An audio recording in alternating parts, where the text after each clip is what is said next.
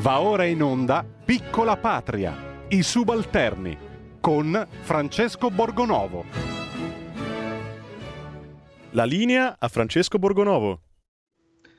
Buongiorno, bentrovati, buon inizio di settimana, finalmente con un uh, po' di notizie positive perché pare che va, si vada verso la rimozione totale del coprifuoco, che è insomma, una buona notizia, forse poteva arrivare anche prima quando alcune forze politiche, non diciamo quali, l'avevano chiesto e qualcuno si era opposto a partire dal ministro Speranza che evidentemente alle chiusure ci tiene molto. Comunque, eh, complice la campagna di vaccinazione che sta procedendo, complice il clima, eh, finalmente qualche buona notizia ce l'abbiamo. E il dibattito feroce sul, sul virus in parte ha lasciato spazio queste settimane a un altro dibattito che è quello sul DDL ZAN, sul eh, diciamo il politicamente corretto, la censura. Oggi, come sapete, è la giornata, come non so se lo sapete, ma se no ve lo dico io, è la eh, giornata mondiale contro l'omofobia, la transfobia e la bifobia. Se ci fosse il DDL ZAN eh, approvato, oggi nelle scuole italiane si farebbero delle iniziative mh, mm, per eh, come dire, spiegare a ragazzi e bambini che cos'è l'omofobia e come combatterla e questo è uno dei punti per cui il DDL ZAN non è che piaccia così tanto. Eh, ha parlato questa mattina eh, il presidente Mattarella, segno che evidentemente anche se il DDL ZAN non c'è di questi temi si parla e come ed è giusto anche che se ne parli per carità. Eh, il problema è quando un conto è discuterne a livello pubblico e eventualmente eh, aprire un dibattito nazionale, un altro conto è entrare nelle scuole e fare delle lezioni a, magari a bambini piccoli sull'identità eh, di genere, cose di questo tipo che insomma, lasciano molto più perplessi. Dicevo, ha parlato Mattarella e ha detto che eh, questa giornata internazionale contro l'omofobia, la transfobia e la bifobia è l'occasione per ribadire il rifiuto assoluto di ogni forma di discriminazione e intolleranza e dunque per riaffermare la centralità del principio di uguaglianza sancito dalla nostra Costituzione e dalla Carta dei diritti fondamentali dell'Unione Europea. Ecco, eh, sono d'accordissimo che principio di uguaglianza sia sancito dalla Costituzione, la quale Costituzione dice però anche qualcosa a proposito della famiglia e della sua composizione, che non è esattamente ciò che le associazioni LGBT vogliono. E qui abbiamo, eh, come al solito, un problema no, di, di, eh, legato a ciò che è accettabile e ciò che non lo è, cioè quando eh, c'è la Costituzione dice qualcosa che va bene alle associazioni, allora eh, sinistra in generale, allora la si cita e ci si riempie la bocca. Quando dice qualcosa che non va bene mh, mm, è più, un po' più difficile, no? si tenta sempre di cambiarla e purtroppo anche se il DDL ZAN non è ancora fortunatamente stato approvato, eh, vediamo già degli episodi spiacevoli, ne abbiamo visti eh, parecchi e, uno in particolare mi ha molto colpito, su questo ci sono state anche delle interrogazioni parlamentari e, e ne discuteremo oggi con un ospite importante e molto autorevole. Io vi invito, se volete confrontarvi, parlare con noi, a chiamare eh, RPL oppure mandarci messaggi su WhatsApp e vediamo di leggerli e di confrontarci su questo argomento sul quale il confronto è diventato un po' come dire, problematico. Ma intanto iniziamo la settimana, dai, per bene con, un, con i Blink 182.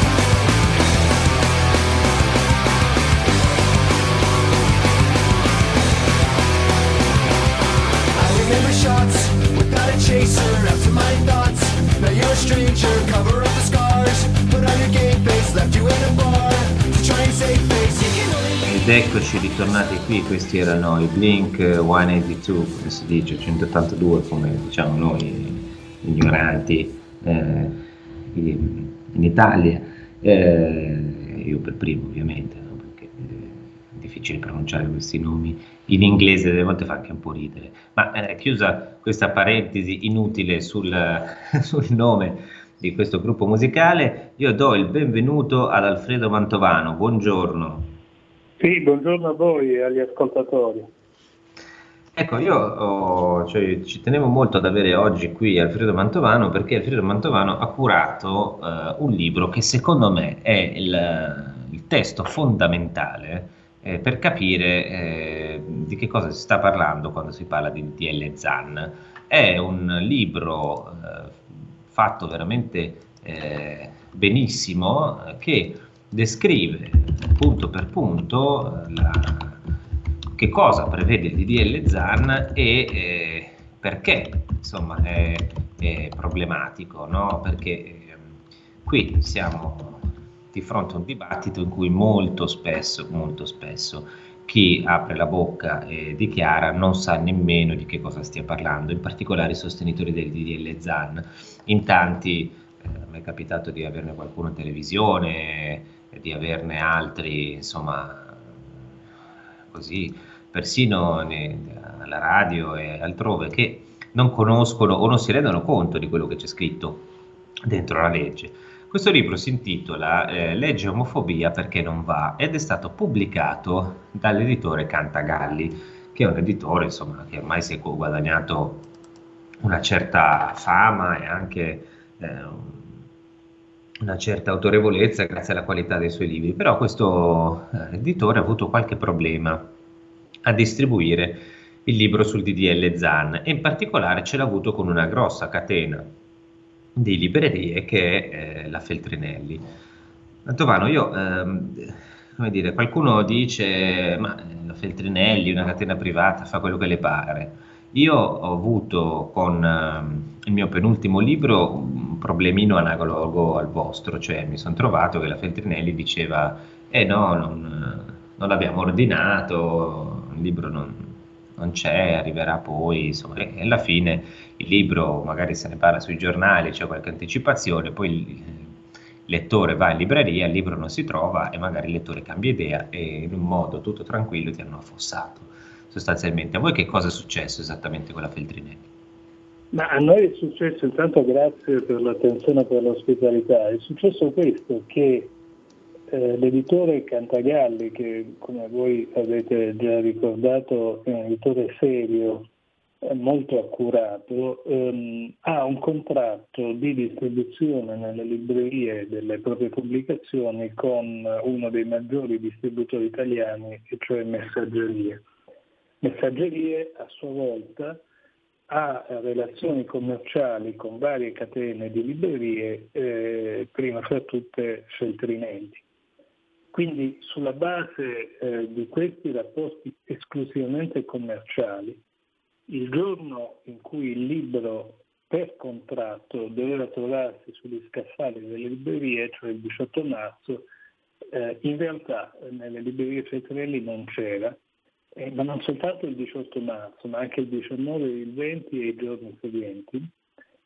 E allora eh, io ho ricevuto varie segnalazioni di amici che chiedevano il libro e gli venivano date le risposte più strane e a questo punto abbiamo deciso, eh, diciamo, all'interno del centro studi latino, con, che, che, la realtà di, eh, diciamo, di, approfondimento il cui esito è appunto questa pubblicazione, che, è un libro scritto a più mani, ecco, di fare il giorno stesso, la giornata di giovedì della scorsa settimana, un esperimento e ciascuno lo ha fatto nella propria città ricevendo le risposte più strane del tipo non sappiamo che esista, oppure Cantagalli ha un distributore molto piccolo che non ci serve, cioè tutte risposte eh, assolutamente lontane dalla realtà fino a, a, chi ha detto no beh è uscito fuori commercio l'ho trovato sulle bancarelle dei libri usati, questa è la cosa più divertente perché insomma, il libro è appena uscito. Ora, un singolo libraio può per ragioni proprio di coscienza dire io questo libro non lo faccio eh, arrivare perché mi ripugna eh, eh, diffonderlo. Apro parentesi, sfido chiunque a provare ehm, in leggermofobia perché non va una sola parola che sia irriguardosa nei confronti di chiunque. No, è un libro, guarda, io per quello che vale confermo, nel senso che è un libro molto tecnico anche, molto preciso, un libro quasi accademico su certe cose, benché abbia una posizione molto chiara, chiarissima fin dal titolo, però eh, non, è, non, ci sono né provocazioni né insulti né offese, c'è un esame molto puntuale del DDL ZAN, eh, con dei dati, eh, dell'esame degli articoli di legge, cioè è una cosa veramente eh, ben fatta e molto utile e anche paradossalmente persino a chi è eh, eh, dire, favorevole al DDL ZA, perché se uno vuole guarda e se lo capisce poi come dire, si fa le sue valutazioni personali. Sì, sì, ma ecco, concludendo il discorso e anche la risposta alla sua precedente domanda, eh, il libraio può, eh, diciamo, per coerenza con la propria coscienza rifiutare un libro, ma quello che gli è assolutamente precluso è di dire al cliente questo libro non è in commercio, perché questo non è vero e, e deve rifiutarsi di ordinarlo se il cliente lo ordina, eh, perché questo eh, diciamo, è in contrasto con eh, le regole eh, scritte nei contratti che eh, disciplinano il rapporto tra la, la catena di librerie, eh, la società distributrice e eh, la casa editrice. Eh, dopodiché sì, è vero quello che dice lei, nel senso che il nostro intento è stato quello di mettere in evidenza eh, tutti gli aspetti problematici eh, del, del, testo ZAN, ehm, se possibile provando anche a dare una mano eh, interpretativa ai parlamentari che in questo momento, in particolare i senatori, lo stanno esaminando, perché io non dubito delle buone intenzioni, per esempio, di chi ha scritto l'articolo 4, la cosiddetta norma salva idee, eh, che è un po' la chiave rivelativa del, del, del fatto che la legge non vada bene, una legge che introduce sanzioni penali e poi sente il bisogno di mettere al suo interno una norma che ne riduce la portata, cioè rivela che qualcosa non funziona.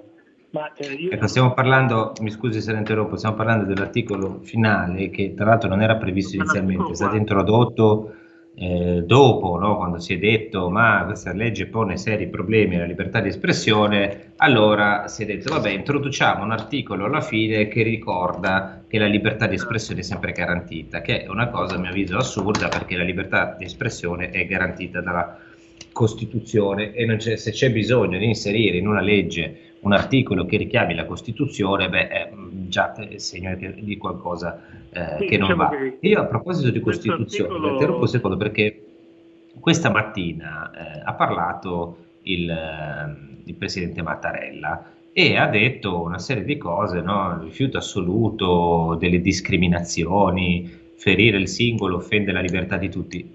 Io penso che però questa cosa non sia mai stata in discussione. Cioè, vorrei chiarire questo, al di là delle questioni eh, tecniche, quello che io ho visto in questo libro, appreso anche dalla vostra posizione, è che, eh, come dire, um, tutti siamo contrari alle violenze, agli attacchi. Eh, il problema è, questi attacchi sono davvero un'emergenza, come si vuol far credere? Io leggendo il libro capisco di no. E soprattutto mi sembra che questa legge alla fine della fiera non serva poi così tanto a proteggere le persone dagli attacchi, o sbaglio? Ma, eh, allora, le sue domande sono due, cerco di rispondere velocemente. C'è un'emergenza, non rispondiamo noi, non rispondo io con, con il libro, risponde il Ministero dell'Interno che al proprio Dipartimento di Pubblica Sicurezza vede istituito da oltre un decennio un osservatorio sulle discriminazioni, ogni tipo di discriminazioni e in particolare per le eh, discriminazioni che hanno come motivazione presunta l'orientamento sessuale, utilizza come fonti non soltanto le denunce, che pure non significano con certezza la discriminazione c'è stata perché come sappiamo bisogna arrivare a una sentenza definitiva, ma utilizza anche le segnalazioni che provengono dalle associazioni LGBT, le segnalazioni che provengono da una dall'ufficio antidiscriminazione della Presidenza del Consiglio e quello che si trova scritto sui giornali o detto dai TG. Ora, mettendo insieme tutti questi dati, quindi con una rete molto larga, viene fuori che negli ultimi dieci anni eh, la media annuale in tutto il territorio nazionale di segnalazioni di eh, offese alla persona di vario tipo eh, che hanno come motivazione l'orientamento sessuale sono una media di 26,5, non 26.500, 26,5 in tutto il territorio nazionale in un anno non mi pare una cifra di emergenza. 26 casi di discriminazione per bullismo, probabilmente ci sono soltanto in una scuola in un anno, forse anche meno. Diciamo che anche, allora, intanto questi non sono reati, eh, come dire, per cui ci sono state condanne o denunce, sono segnalazioni, alcune delle quali potrebbero anche doppiarsi, cioè lo stesso episodio potrebbe essere stato segnalato due volte. E poi per quanto mi riguarda, cioè, anche se fosse uno solo di casi di discriminazione sarebbe grave. Dopodiché, da qui a parlare di un'emergenza, capite che diventa difficile la cosa, no? Perché, insomma, una, l'emergenza è un'altra cosa. Poi spesso vediamo che alcune di queste segnalazioni, ed è emblematico il caso di Padova, no? che è citato anche da Roberto Saviano a, a Rai 3 durante la settimana scorsa, no? durante questa filippica che ha fatto sul DDL Zan, dice due ragazzi, eh, una coppia gay si baciava ed è stata aggredita e presa a botte perché è omosessuale, poi si scopre che in realtà eh, questa coppia era stata coinvolta in una rissa assieme ad altri e anche loro avevano la loro parte, quindi non c'entrava l'aggressione omofoba, era una rissa come purtroppo spesso succedono, quindi questo è giusto per precisare, tra l'altro vi informo che se volete, vi ricordo che se volete parlare, fare domande, intervenire, raccomando i toni, eh, potete farlo, chiamate o mandateci messaggi WhatsApp, ce n'è uno di una eh, ascoltatrice che ci dice buongiorno, gli adulti possono parlare di queste anomalie, mandare a scuola dai bambini trovo che sia una forzatura perché i bambini non sono preparati per parlare di questi argomenti. Ehm, è molto dura la nostra, eh, la nostra ascoltatrice, eh, ma io insomma, non farei la distinzione fra normali e anormali, non, non mi sembra il caso di usare, eh, usare, questi termini. Ci sono delle persone omosessuali che vanno rispettate nelle loro scelte di vita, nella loro persona, nelle, nei loro sentimenti e anche nei loro affetti. Quindi non mi sembra eh, questo il punto. Ehm, il punto è eh, esiste un'emergenza di violenze su queste coppie? Eh, Alfredo Mantovano, con dati alla mano, dati ufficiali del Ministero, ci ha appena spiegato che questa emergenza non esiste. Eh, è giusto mh, andare appunto nelle scuole oppure parlare eh, ai ragazzini di teorie che nulla hanno a che fare, perché di questo stiamo parlando, nulla hanno a che fare con il eh, contrasto alla violenza e il rispetto degli altri. Cioè un conto è dire eh, se vedi due che si baciano non li devi picchiare, che mi sembra una cosa sacrosanta, o non li devi insultare o devi lasciarli liberi di fare quello che vogliono finché rispettano la legge. Un altro conto è dire che per contrastare l'odio nei confronti degli omosessuali bisogna insegnare ai bambini che i sessi sono 90, 99 o che insomma si può diventare maschio o femmina come si vuole. Ecco, io tornerei al, al nostro ospite che insomma, è molto preparato eh, sull'argomento e gli chiederei appunto di affrontare la, la, seconda parte della domanda che ponevo, cioè mi sembra che in realtà appunto il contrasto alla violenza non sia il punto della legge. Ma eh, per capire che cosa può succedere se queste norme diventassero legge e quindi entrassero in vigore, basta guardare il film di quello che è successo negli ordinamenti dove norme similari sono già operative da qualche anno.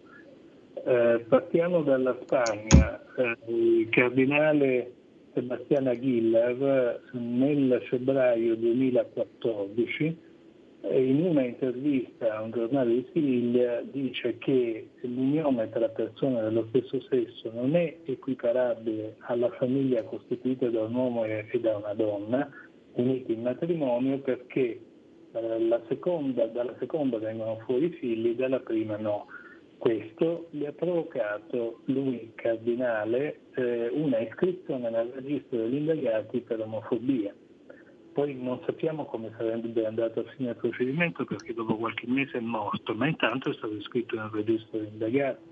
In Francia un padre di famiglia che aveva, eh, accompagnava i figli ad una manifestazione della Manif l'equivalente del Family Day francese, e che aveva indosso una felpa che ritraeva esattamente ciò che gli stava facendo, cioè papà e mamma quindi il simbolo della Manif che tutti conoscono, eh, ha trascorso una notte in quella di sicurezza in questura perché il suo abbigliamento era considerato omofobo.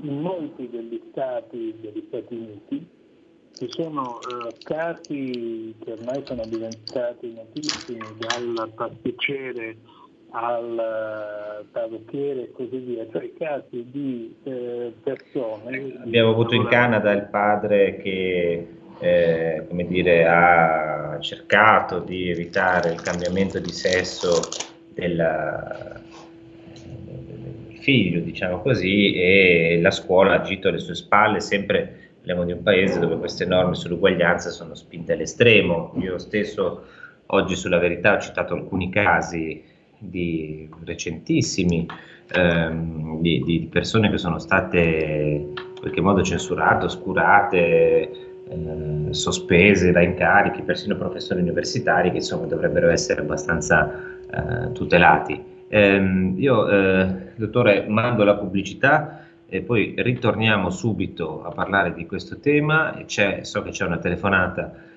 che ha avuto una, un nostro ascoltatore che ha avuto la pazienza di aspettare eh, qualche minuto, pochi secondi ancora di pazienza, poi ritorniamo dopo la pubblicità. Il futuro appartiene a chi fa squadra. Le radio italiane si uniscono per giocare la partita da protagoniste. Nasce l'app Radio Player Italia. 140 stazioni in una sola rete. Scegli la tua preferita e ascolta il suono perfetto del digitale. Gratis, senza registrazione, senza interruzioni, compatibile con tutti i device. Le notizie, la compagnia, la musica scelta da chi la ama, la conosce e la vive. Scarica Radio Player Italia. Il futuro batte con la radio nel cuore. Anche RPL è disponibile su Radio Player Italia.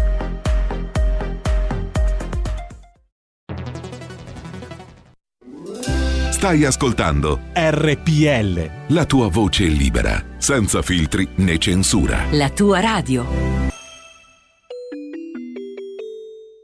2 per 1000 alla Lega. Sostieni la Lega con la tua firma. Scrivi il codice D43 sulla tua dichiarazione dei redditi. Assegnare il tuo 2 per 1000 al codice D43, D43, D43 non costa nulla. Aiutaci ad aiutarti. Il tuo supporto è prezioso. Ricorda, D43 per il tuo 2 per 1000 alla Lega di Salvini. La linea torna subito a Francesco Borgonovo. Ecco, allora diamo il benvenuto al nostro ascoltatore al telefono, buongiorno. Buongiorno da Bergamo, sono Luciana. Eh, buongiorno. Buongiorno.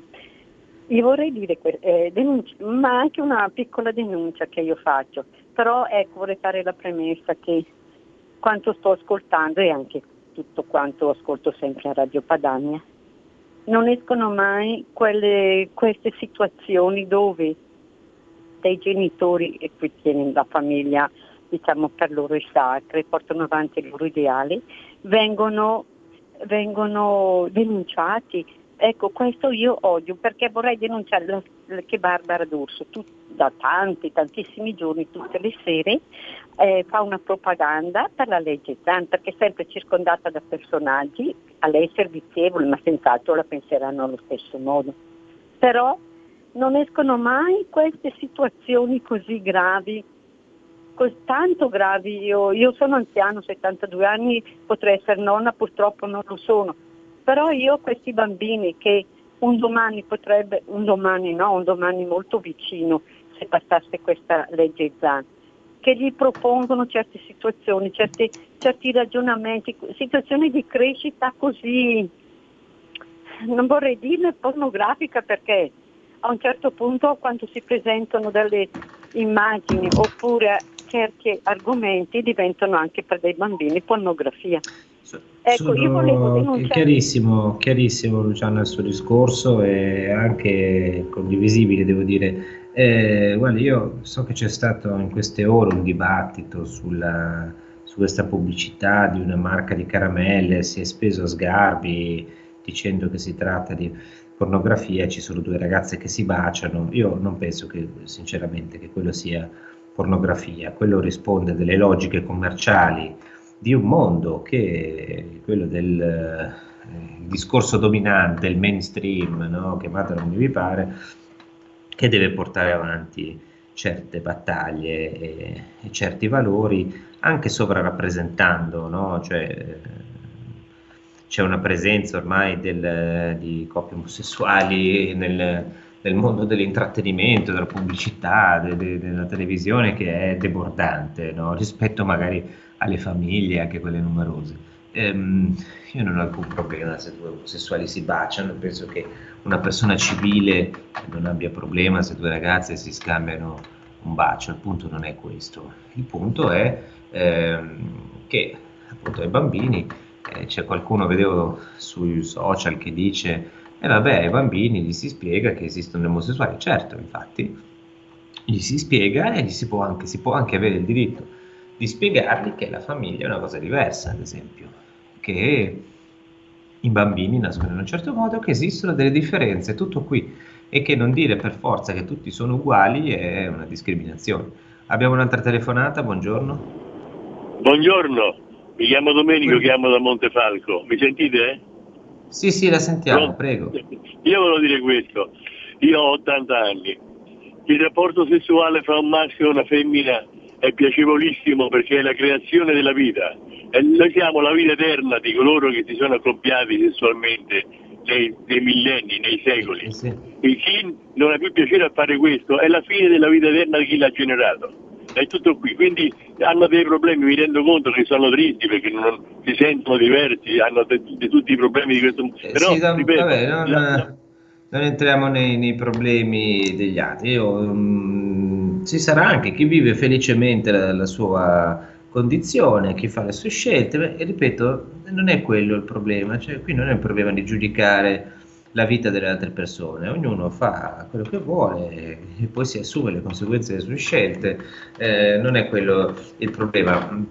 Io credo sicuramente che ci sia un problema legato alla generatività, cioè il fare dei figli, e non è un caso che le associazioni LGBT siano abbastanza ossessionate da questo tema dei figli, eh, ma il punto, ripeto, non è mai, mai dire, discriminare le altre persone avere dubbi o impedire a qualcuno di fare delle, delle scelte, anche quelle che non si condividono.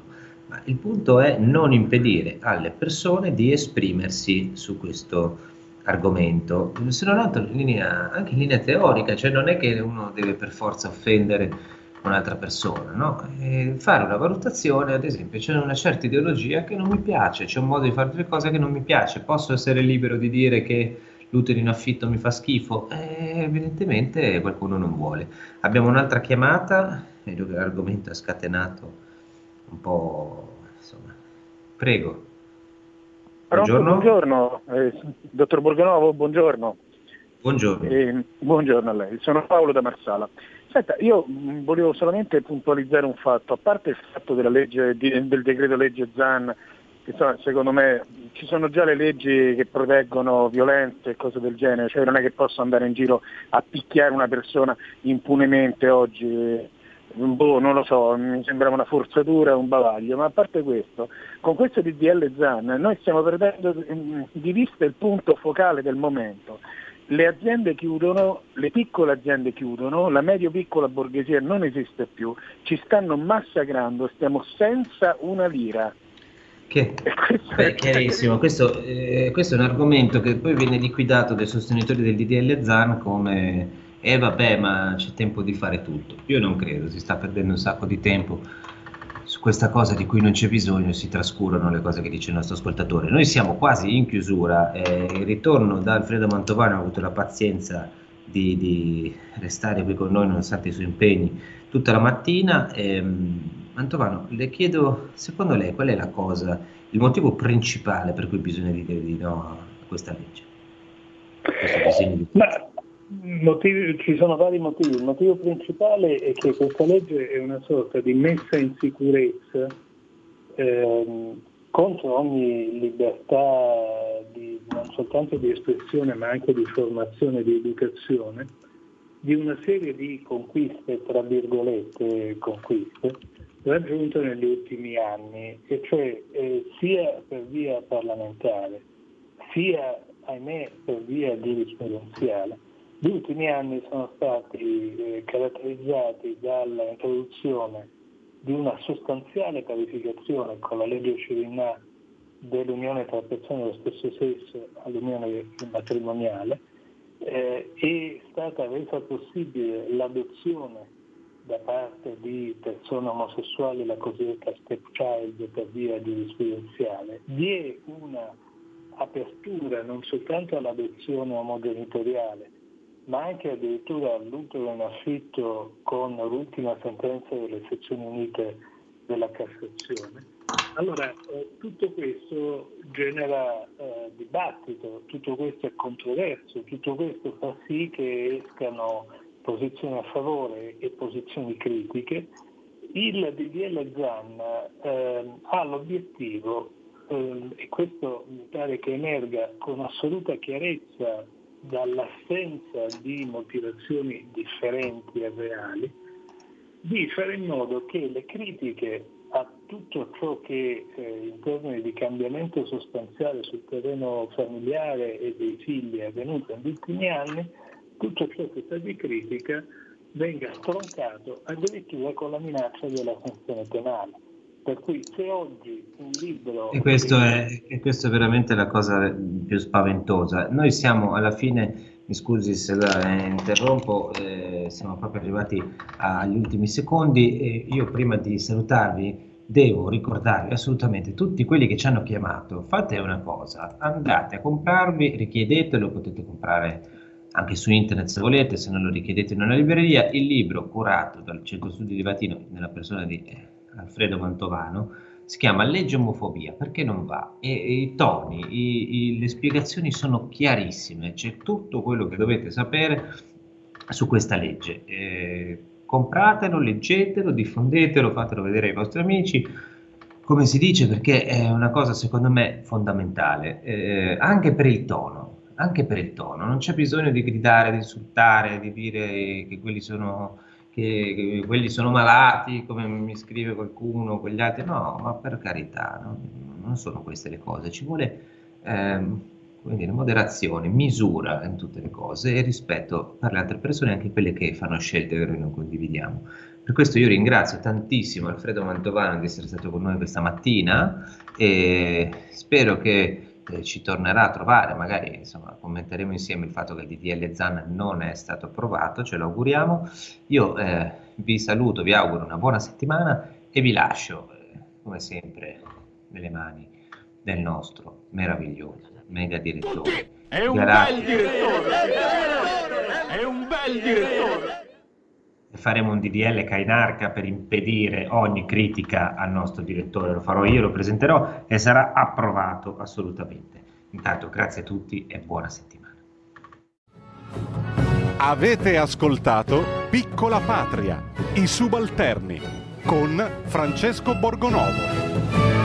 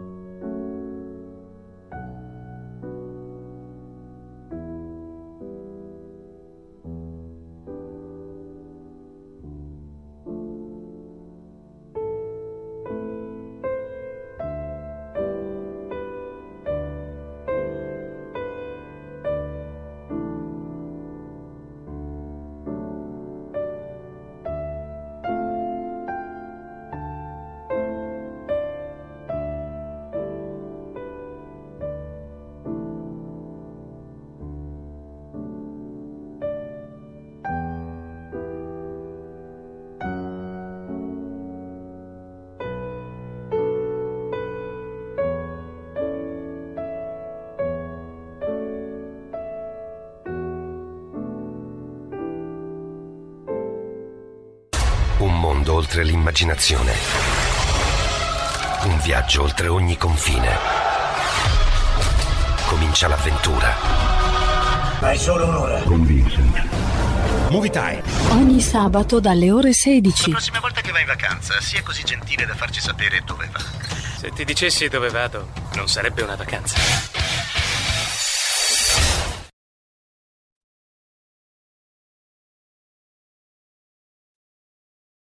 Va ora in onda dopo la rassegna stampa. Le note a margine politicamente scorrette di Daniele Capezzone. E rieccoci, rieccoci in onda. Abbiamo ascoltato prima velocissimamente Eric Satie, nasceva oggi 17 maggio 1866 a Honfleur in Normandia in Francia. Abbiamo as- ascoltato la celeberrima Gymnopédie numero 1 e prima ancora il 16 maggio del 1953 moriva invece mh, eh, Django Reinhardt, chitarrista francese, nato in Belgio da famiglia di origine nomade di etnia Sinti. Abbiamo sentito pure la celeberrima Brasil. Intanto, benvenuto e buongiorno, come tutti i lunedì, i martedì, mercoledì e giovedì, a Daniele Capezzone, che dovrebbe già essere in collegamento con noi. Daniele, mh, grazie e buon inizio di settimana. A te direttore, a te e agli ascoltatori.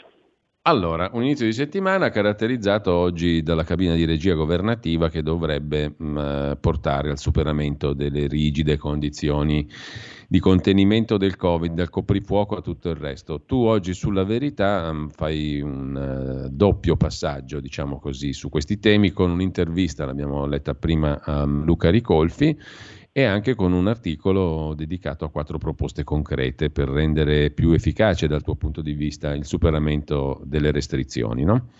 Ne vogliamo parlare brevemente perché mi sembra che qualcosa di utile possa venire fuori anche in vista di questa cabina di regia che però non sappiamo ancora cosa esattamente partorirà o sbaglio. Ma speriamo davvero che non esca il solito minimo sindacale per cui sì, allora allunghiamo di un'ora, però tutto il resto.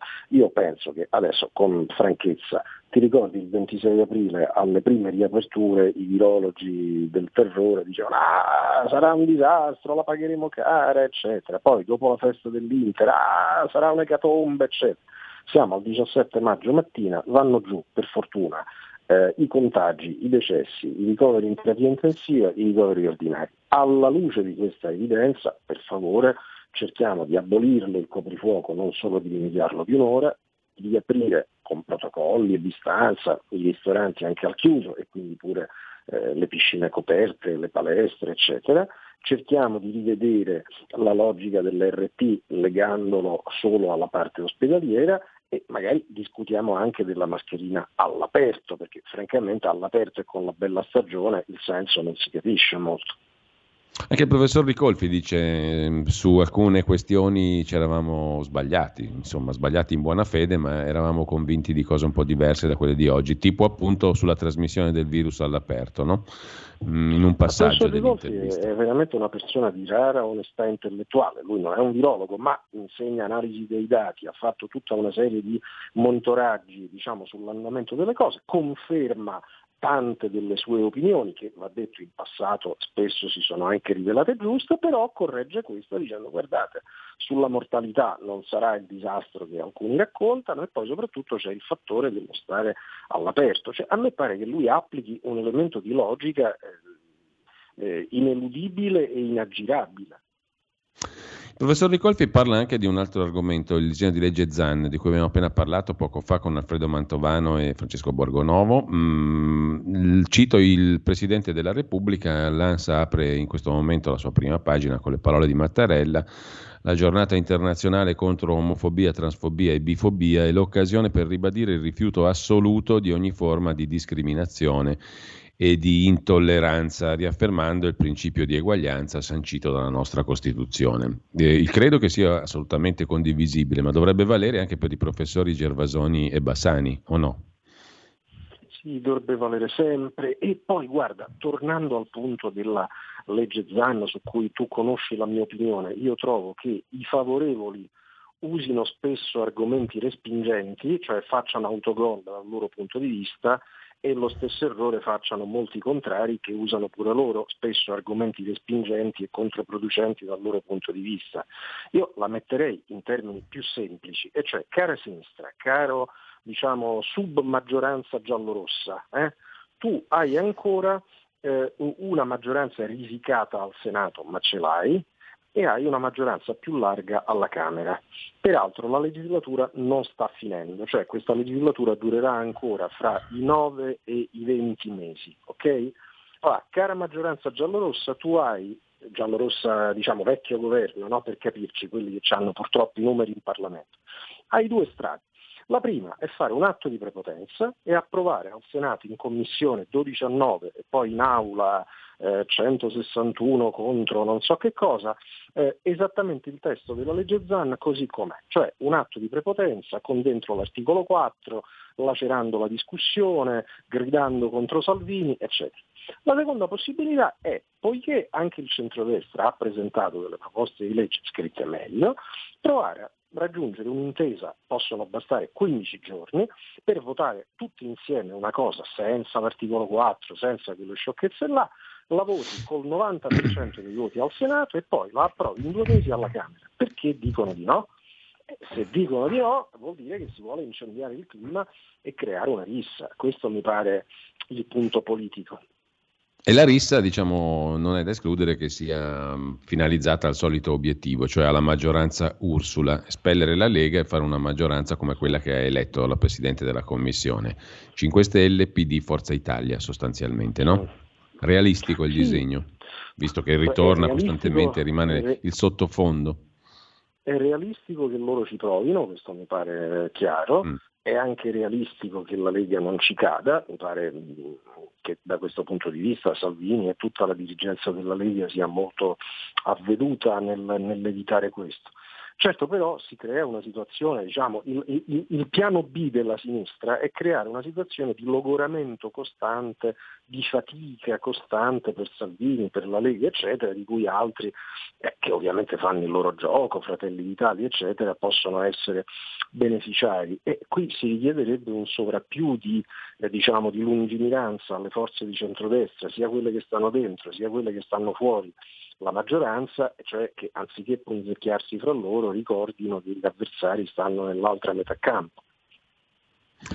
Ecco Daniele, mm, rimanendo al quadro politico, mm, qual è la tua valutazione mm, del modo in cui si stanno cercando le candidature per città importanti come Milano e Roma? Ne abbiamo già parlato anche la settimana scorsa. Nel fine settimana Cincinnato Albertini, come si era autodefinito lui, ha detto no a Milano.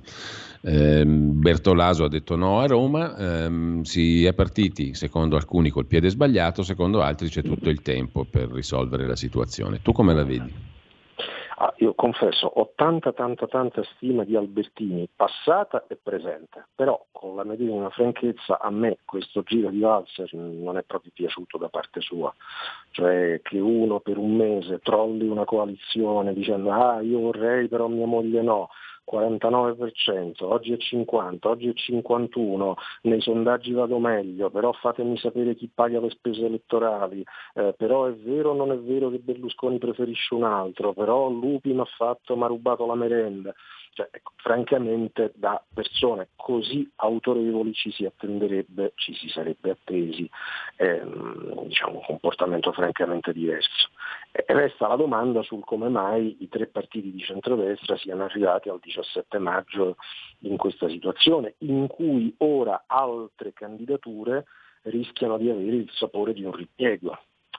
E, magari qualcuna sarà veramente di ripiego. Questo è un peccato, perché in particolare per Milano e Roma, eh, forse sarebbe stato il caso di arrivare non solo con candidature già robuste e consolidate, ma anche con programmi e obiettivi veri per mandare a casa sindaci come quella di Roma, eh, impresentabile, e come quello di Milano, che forse è un sindaco mm, che piace alla zona 1 di Milano, ma ho l'impressione al resto della città un po' meno.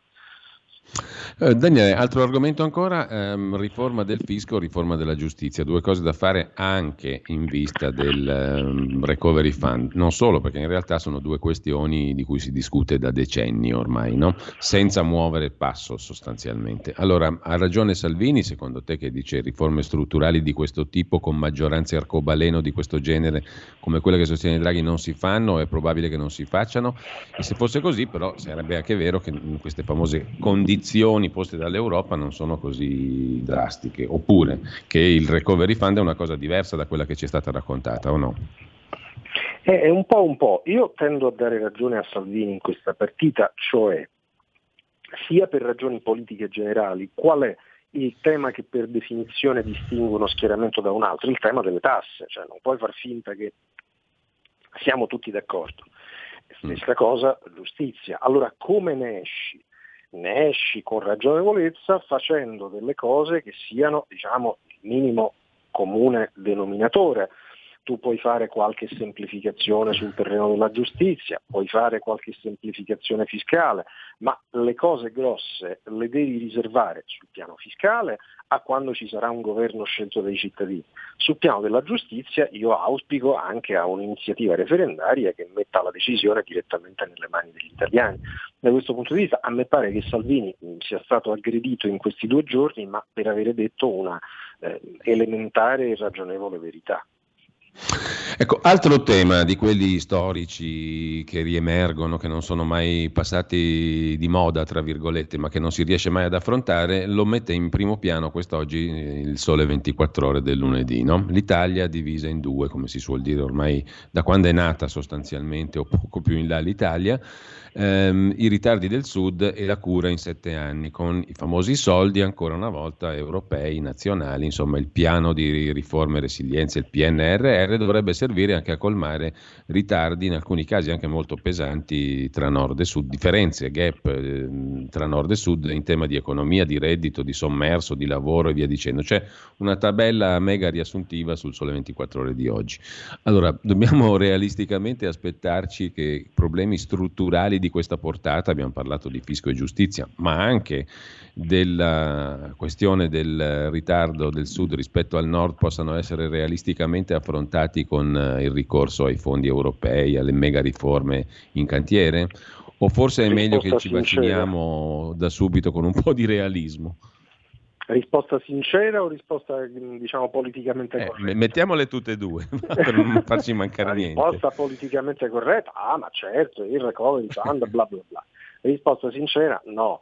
Cioè, se, e questo sì, il recovery fund serve anche a far partire o completare una serie di opere, per esempio nell'ambito dei trasporti, dove c'è una carenza infrastrutturale, soprattutto a sud, questo è vero ma tutto il resto non prendiamoci in giro, cioè il sommerso, la scarsa crescita del sud, eccetera, non la risolvi con eh, quattro eh, fondi di assistenzialismo né nazionale né europeo, eh, la, la, risolvi eh, abbassando le tasse in tutta Italia, creando un'economia vibrante, creando una ripresa significativa, consentendo alle imprese di assumere, eccetera, ed è il tema che tu ed io abbiamo affrontato fino alla noia, e cioè è l'altro lato, quello che il recovery fund non affronta, cioè tutta la parte di economia privata e di settore privato.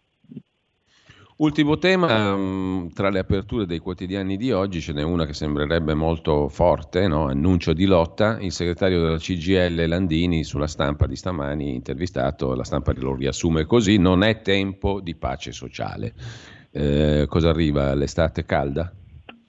No, stavamo in pena perché da quando Massimo Giannini dirige la stampa c'è un ritmo ogni due settimane di interviste a Landini. Eravamo in pena perché erano forse passati più di 15 giorni e quindi oggi lui colma la lacuna e mettiamoci nei panni direttore magari di un imprenditore, di un autonomo eh, del nord-ovest che va a, a Torino, in un'altra città del Piemonte, in edicola, a prendere la stampa e trova, pam, eh, la, minaccia appunto di combattimento duro sindacale di Landini, eccetera. Cioè, qui francamente il problema non è Landini che fa la sua parte, il problema è eh, cosa sia diventata la stampa di Torino con questa direzione.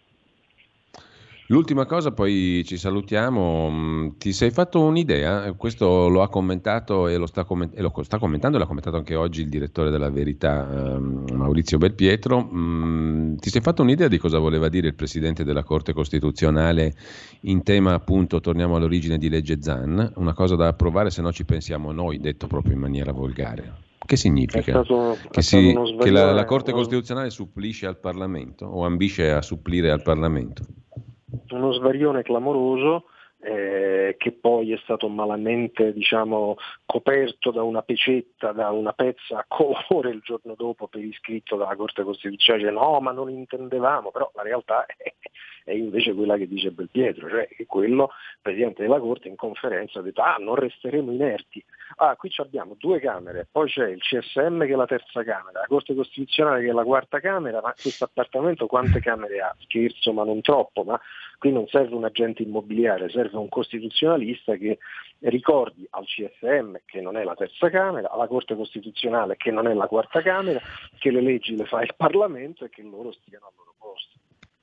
Allora, grazie a Daniele Capezzone, buona giornata, buon lavoro e a domani Daniele, grazie mille. A te direttore, a domani, buon lavoro.